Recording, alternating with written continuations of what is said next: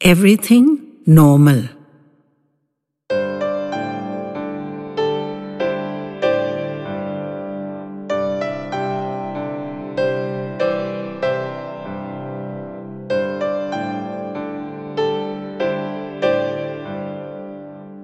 Today, my brother smiled at me. Our mother was always after us to study hard and do well in our exams, as education was our only hope. It was a maddening refrain that ran on an everlasting loop in our home. It infuriated me, but I didn't realize the effect it was having on Tapan, my elder brother, by nine years. Even as a young boy, Tapan was the shock absorber of our family and the man of the house, picking up all the slack that our father's absence inevitably created. And we let him until one day he just collapsed. I assumed he was sick, like a fever or something. He'd be better soon, and everything would be back to normal again. But I think Mummy knew instinctively this was different, because she harangued him to pull himself together.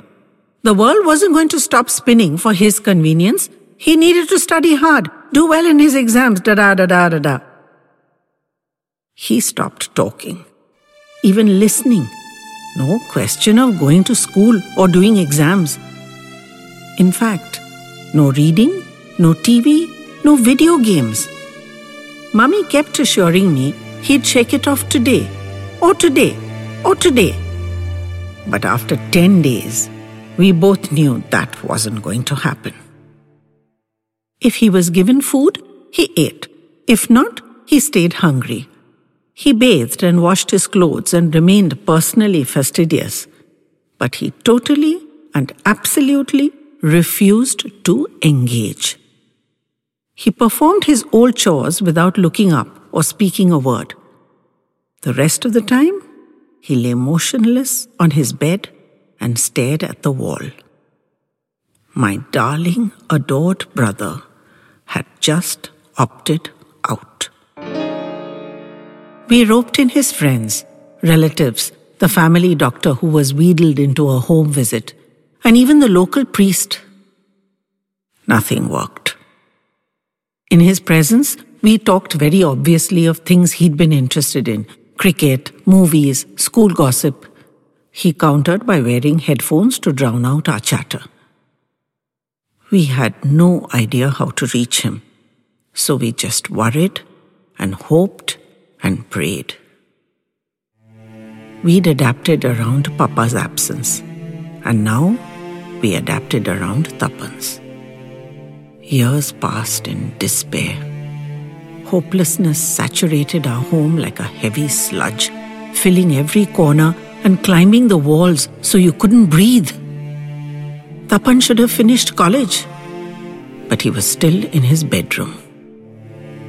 I watched his shoulders stoop, his cheeks hollow out, his color fade, and his eyes become blank pools.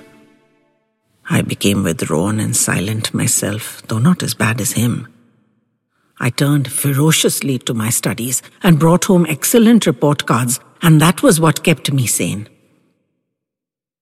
On the bus home from school one day, somebody slid into the seat next to me and said hello. I cannot tell you how shocked I was. I muttered a flavorless hello back and was rewarded with such a bright smile as if the sun had snuck secretly onto that bus. She said she'd noticed me a few times, and I always looked very lost in my own world. She had a bright face and soft, kind eyes. But I'd known other people with kind eyes and kept my mouth shut tight as a steel trap, so I can't explain what happened that day. I don't even remember how it devolved, but it came tumbling out of me in a torrent. She escorted me off the bus at the correct stop, and we sat together in a corner and I talked and talked and talked until she sent me home lest my mother would worry.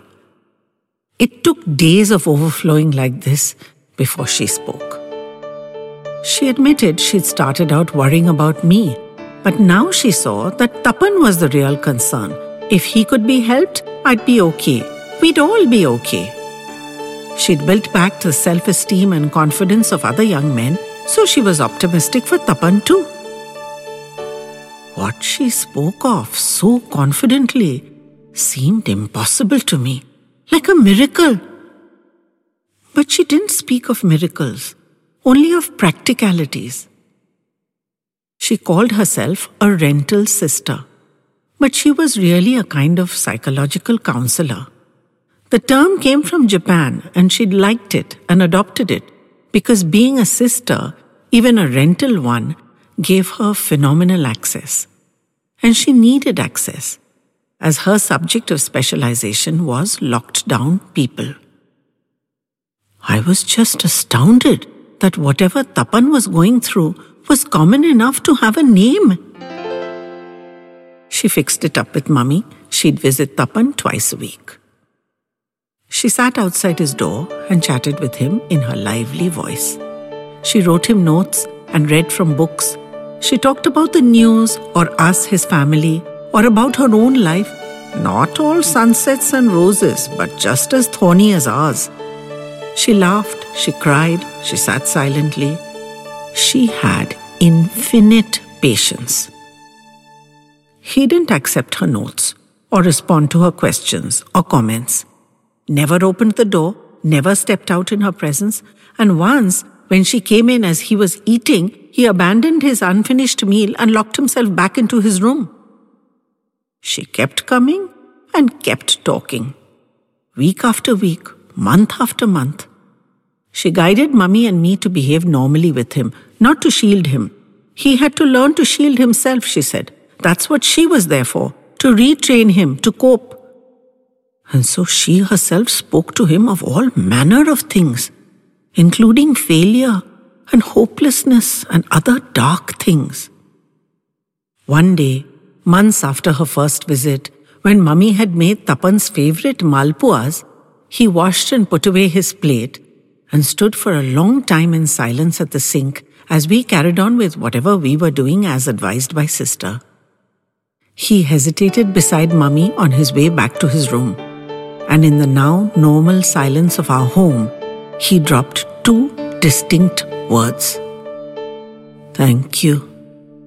And before either of us could assimilate them, he was gone, and we heard his door click shut. His voice had sounded cracked and strange. He hadn't used it for so long. Both of us bawled, stuffing our faces into cushions so that he'd not hear us. It was so unexpected, so beyond all hope. We phoned sister, and she was happy, but said she'd come again only as usual. We were not to initiate any contact when he next stepped out. Stay normal. There were agonizingly long, hopeful months between each step. There were retreating steps too, crushing us to despair. But the advancing steps caused hope to burgeon madly in our hearts, and we could build whole worlds on them despite sister's every caution. She taught him breathing exercises and vocal exercises, which he did in the dead of night so he wouldn't disturb us. But I listened for them every night. Those sounds were the best lullaby in the world. They reassured me that my brother was on his way back. Somehow she nursed him and his fragile psyche back this side of the border of normal. She even got him on an online study schedule en route to making up his arrears. I wasn't that far behind Tapan now. He'd lost five years of his life. One day, as sister sat chatting with him through the shut door in her usual way, he unlocked his door and she casually pushed it open and walked in as if it was the most normal thing to do. I wept with delight for him, but was also heartbroken for myself. Why not me? His real sister. Sister admonished me. I was too precious to Tapan, and he was scared to hurt me any more than he already had. I must not lose faith in him. The logic was twisted, yet it made sense to me. The first time he stepped out of the house, It was for me. On my birthday. He was waiting at the bus stop when I returned from school. We walked home in burning silence, for no words could express the seething tangle of emotions. He let me touch his hand briefly in thanks before he walked silently into his room and shut the door. I also accepted this massive gift wordlessly. Sister said, We must act normal. She reduced her visits to only one a week. Mummy and I were instantly terrified. She'd been coming twice a week for years. Would he be okay? Would her absence trigger a relapse? But Tapan took it calmly, as if everything was normal. She'd known exactly when to make the cut. It's incredible to think she achieved all this only by talking. Mostly about how life was both good and bad, and one just had to sway with the punches. She accepted that he'd been broken, and she basically said that was okay. It happened. There was no shame. But he could mend himself too. She put the control of his life firmly back in his own hands and made him see that even withdrawal was a choice, a destructive one. Why not make a better choice? She got mummy to back off on her full court press of study, study, study, and she permitted me to have faith in Tapan again. She was so subtle, so soft, so gentle, yet all pervasive, like water. She surrounded us and buoyed us up, all of us, not just Tapan, until we felt we could stay afloat ourselves. And today, my darling, adored brother looked in my eyes and offered me a small smile. And I'm crying so hard inside. I think I will die of joy and relief and the resurgence of hope.